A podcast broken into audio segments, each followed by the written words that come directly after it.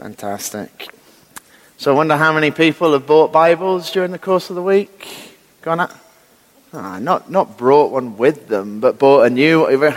If you weren't here last week, one of my constant kind of things is I'm saying bring a Bible and get to know your Bible and where stuff sits in your Bible. Um, Gemmel was reading his Bible to me this week, and I can't help but think that if Gemmel was relying on a smartphone to read his Bible, there wouldn't be much Bible reading done in his flat. So, uh, but, you know, so I'm just kidding. If you would open your Bibles at Genesis chapter 1, and we're going to read from there in a moment's time, but just to kind of bring you up to speed on what's been happening. Last week, if you weren't here, we were thinking about motivation in life. And I was, I was saying about how during the time uh, when I was off sick, I, I spent a lot of time on, or, or at least some time, trying to reflect on what God had been saying to me. And one of the things I was saying was like, please don't let it sound like I was kind of going through this kind of incredible spiritual experience. One of those times where you're like, oh, praise Jesus that I'm ill because it's drawing me closer to Him. It was nothing like that. There were times where, as I said,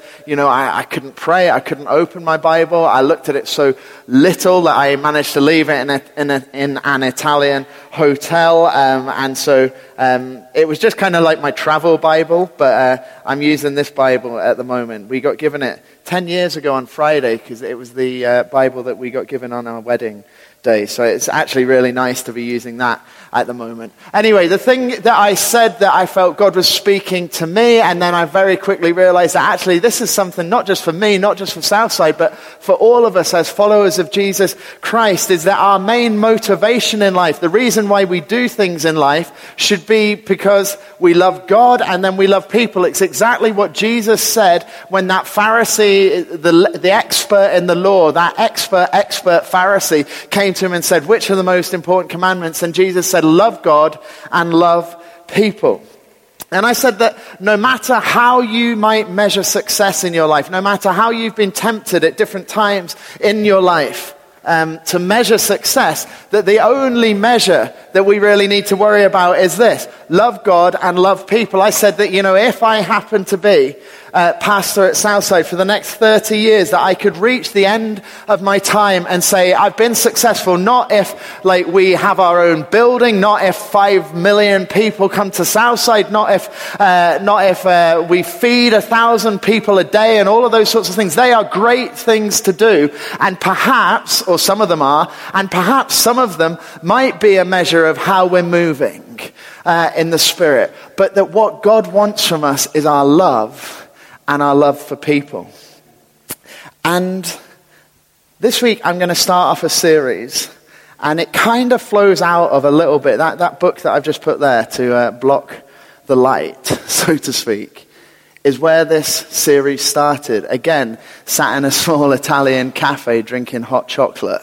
Um, as somebody said to me to write down some things about myself. And I started to write down some things about myself that I thought and then I thought, I need to write down some of the things that God says of me. And if you've never done that, can I encourage you to do that? Go away and write down some of the things that God says about you.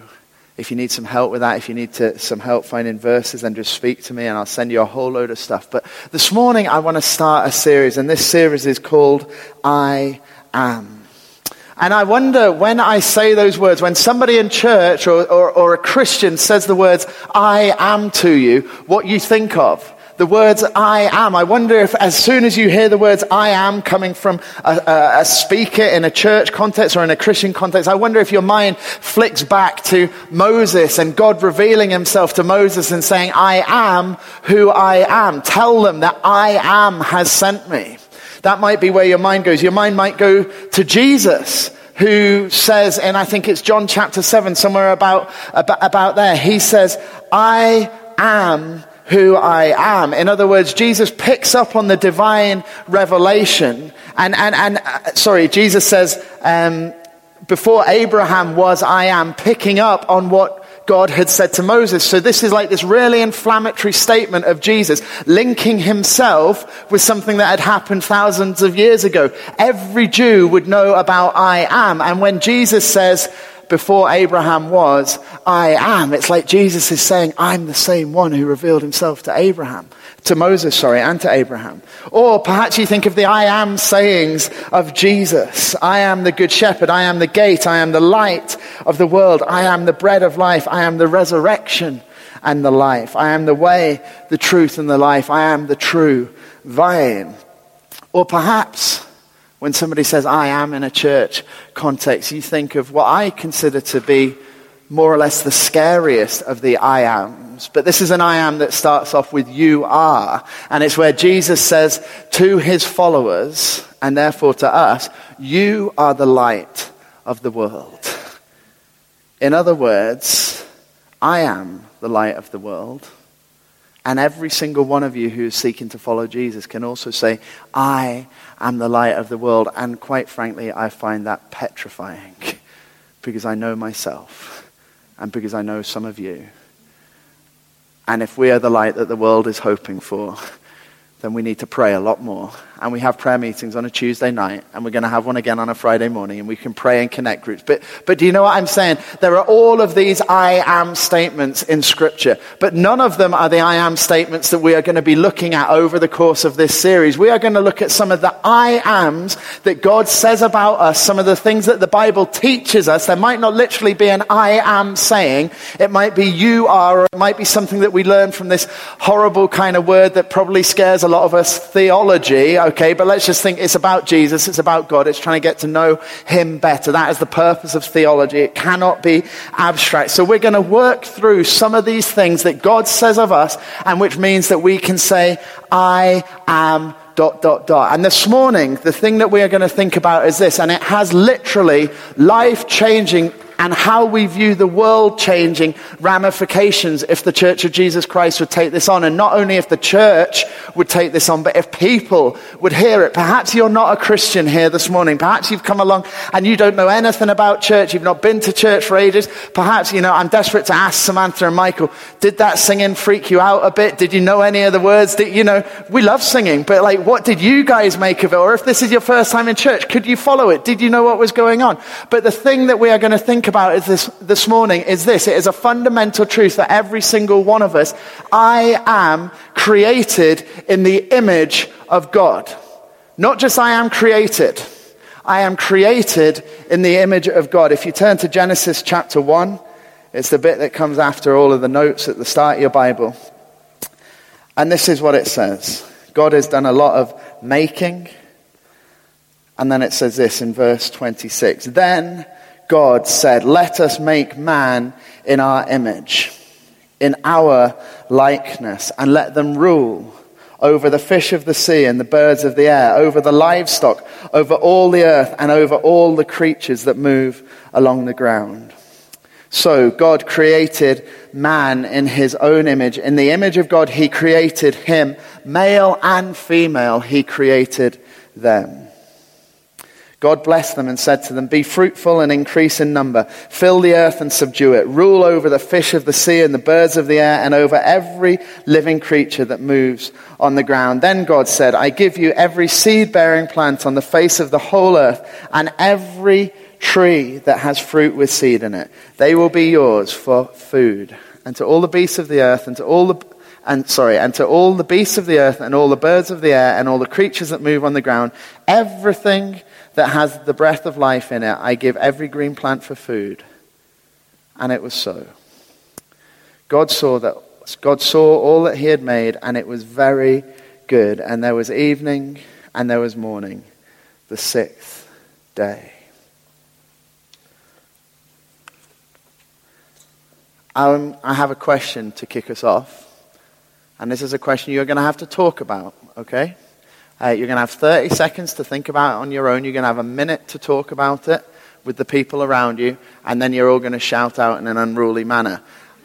Can I, can, I, can I just say, I know that the answer to the question is Jesus. You know that the answer to the question is Jesus. You know it before I ask the question, because it must be Jesus, because we're in church, right? But I want you to be honest as you answer this question. And the question is simply this What defines you? Who or what defines you? Think about it in 30 seconds, I'll tell you that 30 seconds is up and you can talk to the people around you.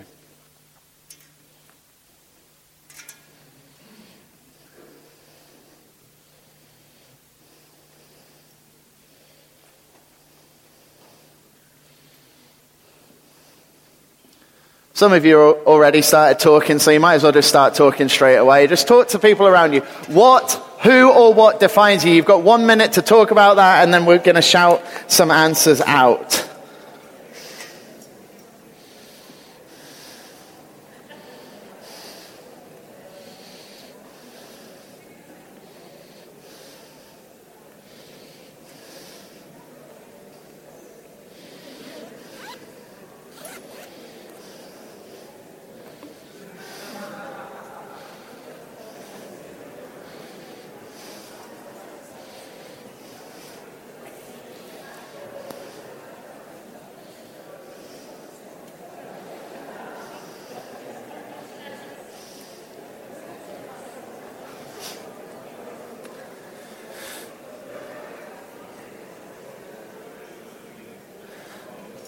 Okay, I'm going to ask you to shout out in a moment. I'm going to, uh, in an orderly fashion, shout out if that is possible. What I have just realized, I kind of realized it during the week, but if you don't want to listen to me for the next hour, then, then, then you can, of course, just shout out Jesus, and I have to throw all of my notes away because that just made the whole talk absolutely irrelevant because you guys would have got it, and I just need to go and have a look at myself. But if you cannot honestly say that Jesus is the one who defines every area of your life, that Jesus is the one who you kind of get your sense of self worth from. Could you shout out some of the things? Come on, you were talking to each other. Talk back to me. What are some of the things that define you?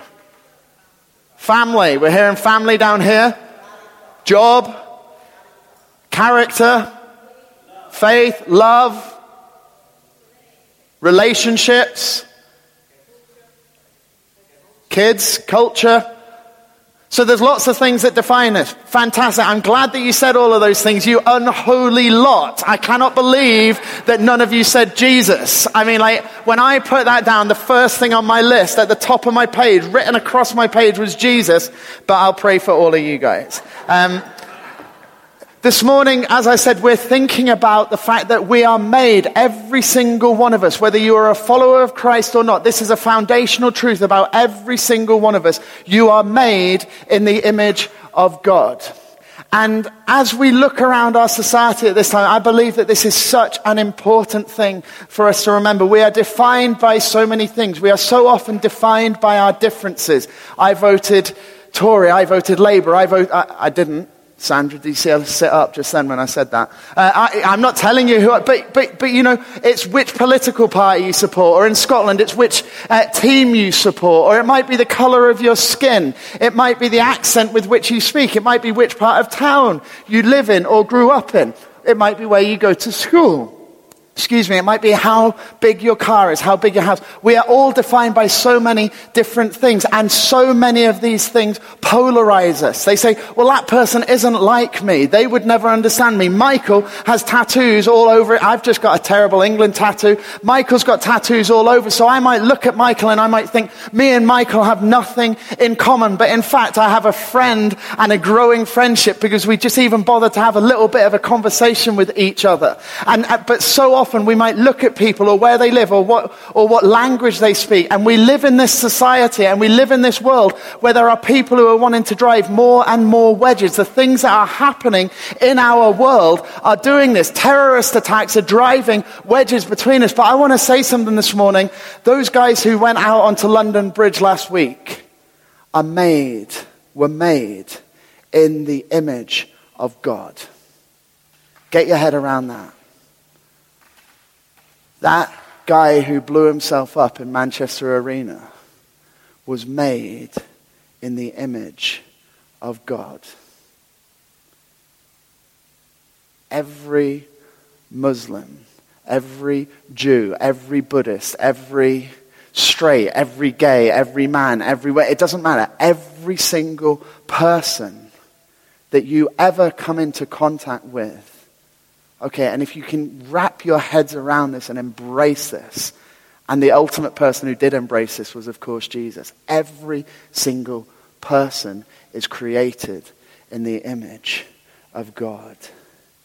And because of that, there, there's, uh, let me see, there's six things, and we're just going to work through it quickly. There is so much. There are books and books and books written on this. As I was kind of actually starting to put ideas down on paper this, uh, during the course of the week, I was like, do you know what? We could actually have a whole series, not on I ams about me from the Bible, but just on I am created in the image of God. There is so much depth that we could go into here. But what I want to do this morning is I literally just want to pull out a few things that if each of us could take these on board, I would would beg you to write these down, not because I think that I've come up with something good, because I believe they are truth that God is speaking over every single one of us in this room, regardless of whether or not you yet follow Jesus. And I want to say follow Jesus, because it's the best decision that any of us have ever made. But I want to tell you this foundational truth about yourself and these foundational truths about yourself this morning. The first is this because you are made in the image of God, you are not ordinary. C.S. Lewis says this There are no ordinary people. You have never met a mere mortal. Isn't that amazing? There are no ordinary people. You have never met a mere mortal. One philosopher, I just read quotes. I don't read philosophy or anything like that. But he says the mass of men, the mass of people live lives of quiet desperation. And I think that so, I, th- I have come to believe through my uh, time as a pastor that, that that is true. Many, many of us live actually quietly desperate lives. In other words, not, not that we like feel desperate all of the time, but that all of us, however good our lives look, however happy we feel, however good a place that we're in, all of us are suffering with just like the hardships of of life at times. It could be relational problems, could be health problems, it could be uh, money problems, or, or, or anything like that. Life is difficult, and it's so easy for us to think, oh, do you know what? I'm just so ordinary. Things are so difficult. But what I want to say this morning, what I believe Scripture says to every single one of us, is that you are not ordinary. You are made for something so much greater than ordinary, whatever that means. Or perhaps we need, need to redefine what ordinary is. I remember when I was in college uh, and we were looking at some of this kind of stuff about being made in the image of God. And, and a lady called Susan just made this point in the, in the uh, discussion that we were having. And she said, Do you, you, you know how we often say when we get something wrong, Oh, I'm only human? Do any of you say that? It's like, I, I, have to say that to Karen about 10 times a day. Sorry, love, I'm only human. Okay? But all of you have probably said that at some point in time. And then suddenly Susan stands up in this class and she says, Do you know what? If we take seriously the fact that we are made in the image of God, and if we take seriously the fact that Jesus is the only fully human, I read this amazing quote this morning. The miracle is not that man put foot, set foot on the moon, but that God set foot on the earth if we take seriously this truth that every single one of us is made in the image of God and that Jesus is fully human, then when we say, I'm only human, it should be a statement of our potential rather than our failure. To say, I'm only human, is to say, I'm becoming like Jesus. because Jesus is the perfect picture of what humanity can and should be. And so that's the first thing. All I just want to say to you is you might have come here just thinking, oh, you know, I'm not like these people. You might have come here from a terrible week. You might have come here. Yeah, I, I don't know what is going on in many of your lives, but I want to say this. You are not ordinary. There is no such thing as a mere mortal. The second thing that I just want to say as we think about what it means to be created in the image of God, not just be cre- created, but created in the image of God, is this. We are created, I am created for community. I'm created for community. I don't know whether you notice, but there's some things in the Bible, or there's lots of things in the Bible that are taught, but never actually very explicitly stated. And one of those is the Trinity. Um, and and uh, so when I say the Trinity, what I mean is the Christian belief that God is Father, Son, and Holy Spirit. But it never actually says that in the Bible. There is no, there is no kind of theological unpacking of what it means to say that the Trinity uh, is, is true in the Bible. But there are so many little hints at it that we come to believe it to be true. And here is, I think, the first one in the Bible Genesis 26. Then God said, Let us make man in our image. Who was God talking to? In our likeness. So God created man in his own image. In the image of God, he created him. Male and female, he created them. We were chatting in the, our worship time before the service this morning, our prayer time, and just saying, do you ever have those moments where you're trying to like get your head back to what was it like before creation? Do you, you know, was before creation, was it a massive black space? Was it a little black space? It probably wasn't black because God is light, and the, so it was lots of. But do you ever have those those kind of thoughts? And eventually, you get to the point. For me, it's very quick where my mind just kind of bursts, and I can't think about it anymore. But however far you can get in that story of creation or pre-creation or what was there before, the one thing I believe we can be absolutely certain of is this: that there was community because God is Father, Son, and Holy Spirit. I got sent this message by somebody from Southside this morning. It says this This is Trinity Sunday. Remember that you are in the middle of the greatest hug triangle in all of space and time. Isn't that amazing? I think it was on Radio 2 apparently this morning or something. You are in the middle of the greatest hug triangle of all time because before anything there was God and, bef- and while there was just God, there was Father, Son and Holy Spirit and they are like this just mute, this mutually adoring, self-giving, worshipping community. And so when we are, when we are created in the image of God, we too are created for community. That's why God could look at Adam and say it's no good for him to be alone and made a wife for him. Uh, that, that, that's why when we are alone, we, we feel a sense and we feel the need for something more. It doesn't mean that we don't have introverts. It doesn't mean we don't have extroverts. It doesn't mean that you're not allowed to spend time on your own. Jesus spent time on his own. But at the heart of what it means to be made in the image of God is that you, I, am made for community. And the question I want to ask is this. I was thinking this morning, there's probably more questions than actual statements and that sort of thing. But the question I want to ask is this. What does radical kingdom community look like? What does it look like to, to radically embrace and embody and live out the community that God has called us to? Uh, Emily and I were in town earlier in the week, and uh, there's a guy called Paul. He sits down uh, just down from Greggs by up at the Cafe Nero end of town. And I just chat to Paul and get him some food and stuff when I'm there. And, and this week, uh, Emily was with me, and so I got her to give the food to Paul, and we, and we prayed with Paul, and we carried on walking. And Emily said to me, is Paul coming to my house? And I said, No. And then my two and a half year old daughter said to me, Why not? That question cut to my heart. Why not? What does radical kingdom community look like? Because remember, when we are made in the image of God, it is not just talking about Christians. It is not just talking about those who have been washed in the blood. It is not just talking about those who have been baptized. It is not just talking about those who have said the sinner's prayer or said yes to Jesus. It is saying of every single person, every single person that you will ever set eyes on, that they are made in the image of God and therefore made for community. What does radical kingdom community look like? And would we be willing to embrace it if we actually found out? The third thing is this, just really quickly going to race through some of this. Because I am made in the image of God, I am made for creativity. Now, again, I just want to mention the girls very quickly, and I, I, I need to promise them as they grow up that they're not just going to constantly be illustrations in talks. But have you ever noticed like that kids are just naturally creative?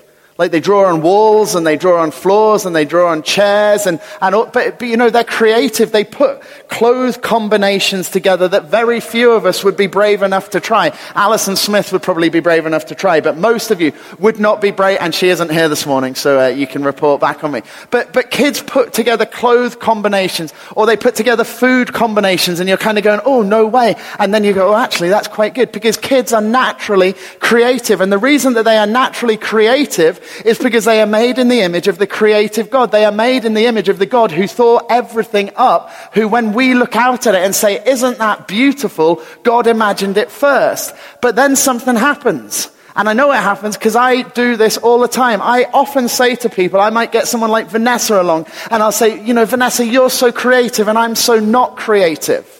Or, or, or, somebody like Vicky along. Vicky, you're so creative. Can you do this? Because you're creative and I'm not creative. But actually, the truth is that Vanessa has just not allowed life or, or, or dare I even say it, the devil or just kind of the heaviness of life to knock that creativeness out. She has managed to hold on to this thing that is so essential to all of us as people who are made in the image of God. Creativity.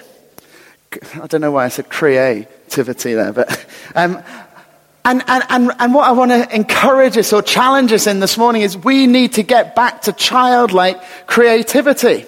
In Carl Martin's most recent book on leadership, he talks about the fact that we need to embrace the fact that we were made to be creative. And he says literally start getting creative. And so a few weeks ago, I made a sheet out of a toilet roll and some cotton wool buds with Emily. I didn't have any Pritt sticks, so I got creative and I got the sellotape and I wrapped it around twice and I stuck it on. And it's got, uh, what those, um, pipe cleaner legs and, it, and it's even got a pipe cleaner noddy head. And I made that.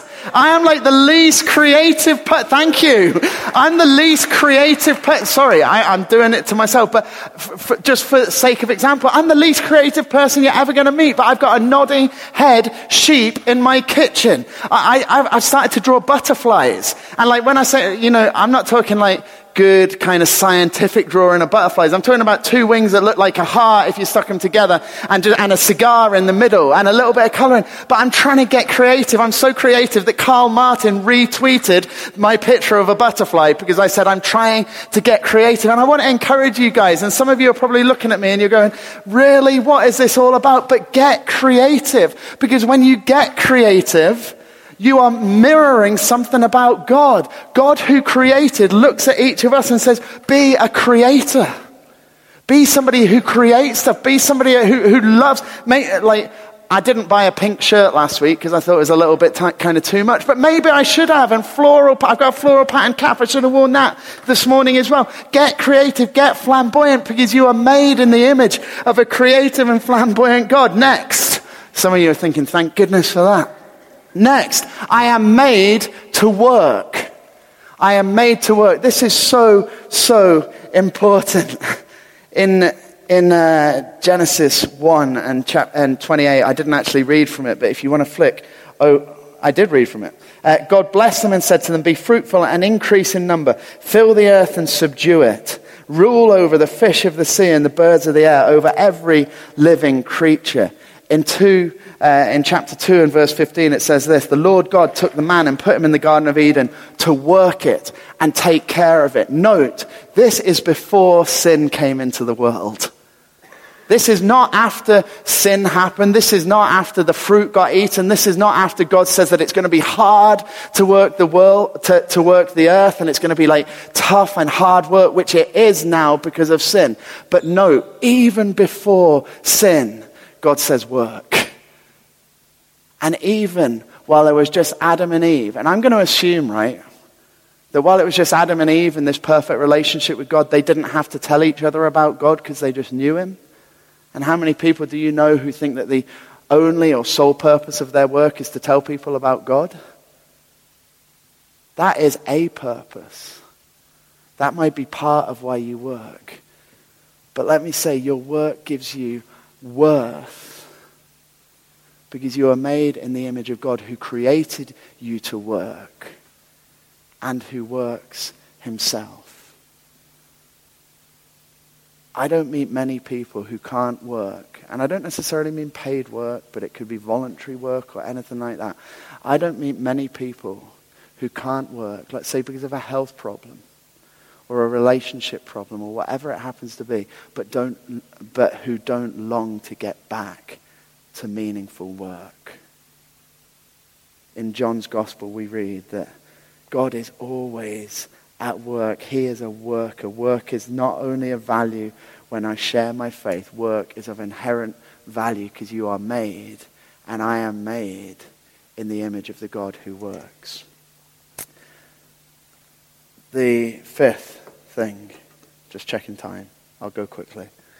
And this is so, so, I keep saying that, don't I? This is so important. These are all so important. But the fifth thing about being made in the image of God is that it means that your sin does not define you. Because you are made in the image of God, sin does not define you. In Genesis chapter 9, so if you don't know the Bible, uh, in Genesis chapter 9, God has, has uh, sent the flood and Noah and his family have survived. And, and, and basically, God has got really, really angry at sin. Sin is serious. I absolutely believe that. Please don't hear me as saying that sin is not serious.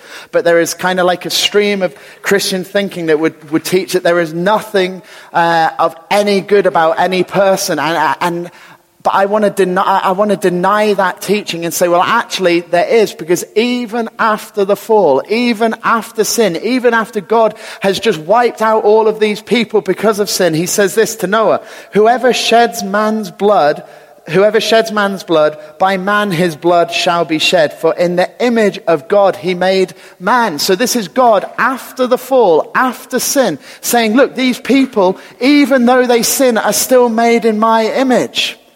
The Bible teaches us that all have sinned and fall short of the glory of God. We need to take sin more seriously. We need to take sin in our midst, in our own lives more seriously. I am not saying anything other than that. We sang that, we sang earlier that his blood has covered my sins. And, and we believe that. We believe that it is only because of Jesus and because of his grace and his free gift of life to us that we can be declared righteous. And yet, even still, and even as they run onto bridges, and even as they uh, suicide bomb in Kabul and all of these places, even as this happened, what we need to be constantly reminding ourselves is our sin, their sin, does not define us. I think it uh, doesn't matter who it was, but slave trader ship guy, John Newton said, uh, said, I am not what I ought to be, and yet I am not what I once was, but, but what I am, I am because of the grace of God. One of my favorite phrases. Sin does not define us. And if we believe in a God who can transform us, we must believe in a God who can transform all of humanity. James, in his, le- in his New Testament letter, perhaps the brother of Jesus, says, With the tongue we bless our Lord and Father, and with it we curse men who have been made in the likeness of God.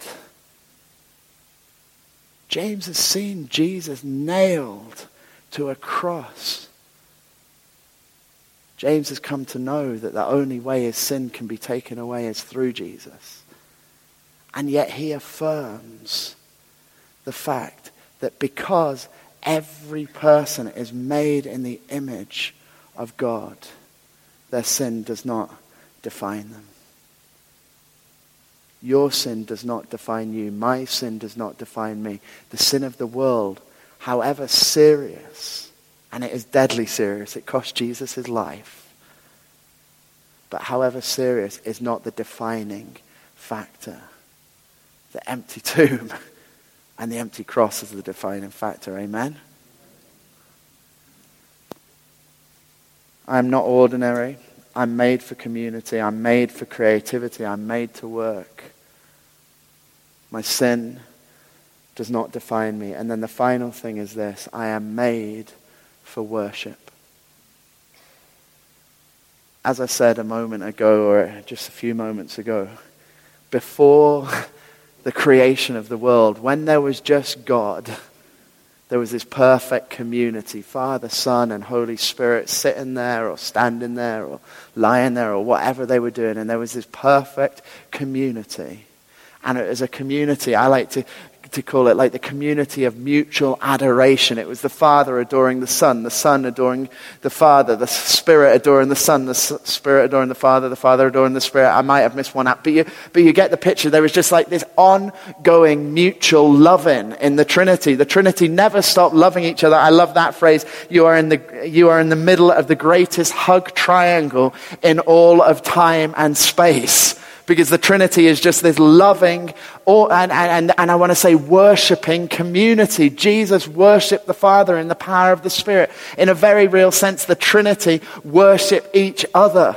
And so, as people made in the image of God, as people who bear this divine likeness, however fallen we have become, however marred by sin we are, however desperately in need of a Savior we are, and we all are, the truth is this we are made for worship as I was thinking about Jenny Rankin this morning, I was thinking that, you know, one of the things that Jenny taught me and, and part of the privilege of my role is that you all teach me and that, and, and, you know, that I get to have these reflections on people as I move through life with them. But one of the things that Jenny taught me is about worship.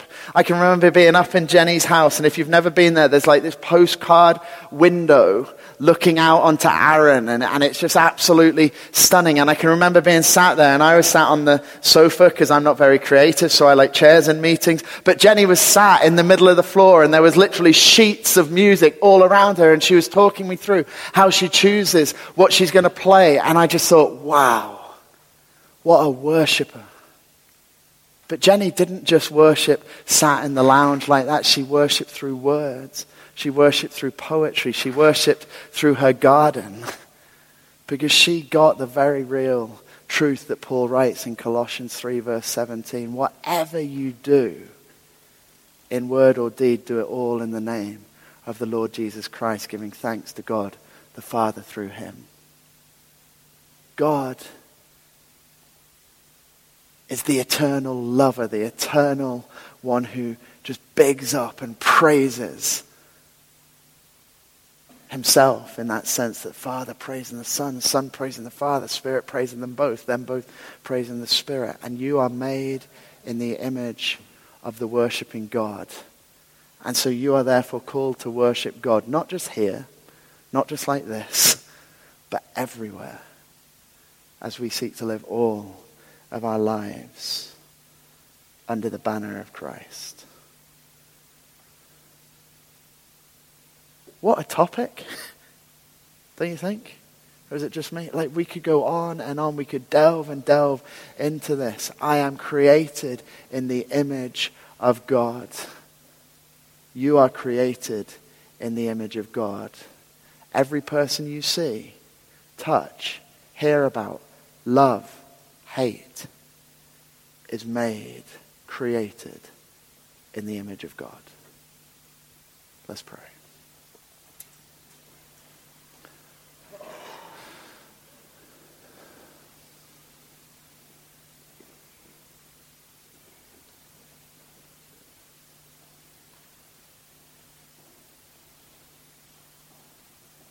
Father, we, we thank you for your word.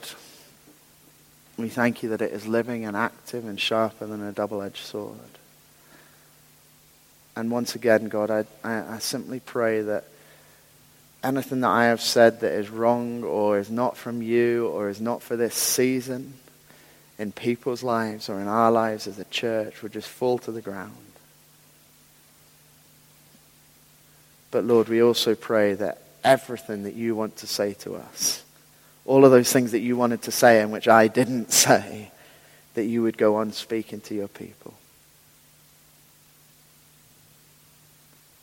We ask that you would help us to listen. We ask, Lord, that as we think about these I ams, about ourselves, about who we are in you, or about who we are just as, as human beings, Lord, that as we think about these things, that it would change the way we look at ourselves, that it would change the way that we look at this world. Lord Jesus, we thank you for your sacrifice on the cross. We thank you that you took our place, that our sin was put on you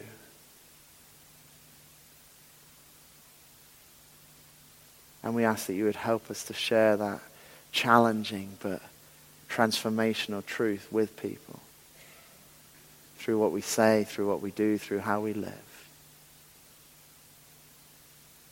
But we also ask that you would help us to live lives that recognize the God image in people, the God image in ourselves. And that we would call that out in people. That we would bless people that we would put a hand around them and say, Do you know what? You just did an amazing thing. It's because you are made in the image of God. And as we do that, God, we pray that you would draw people to yourself.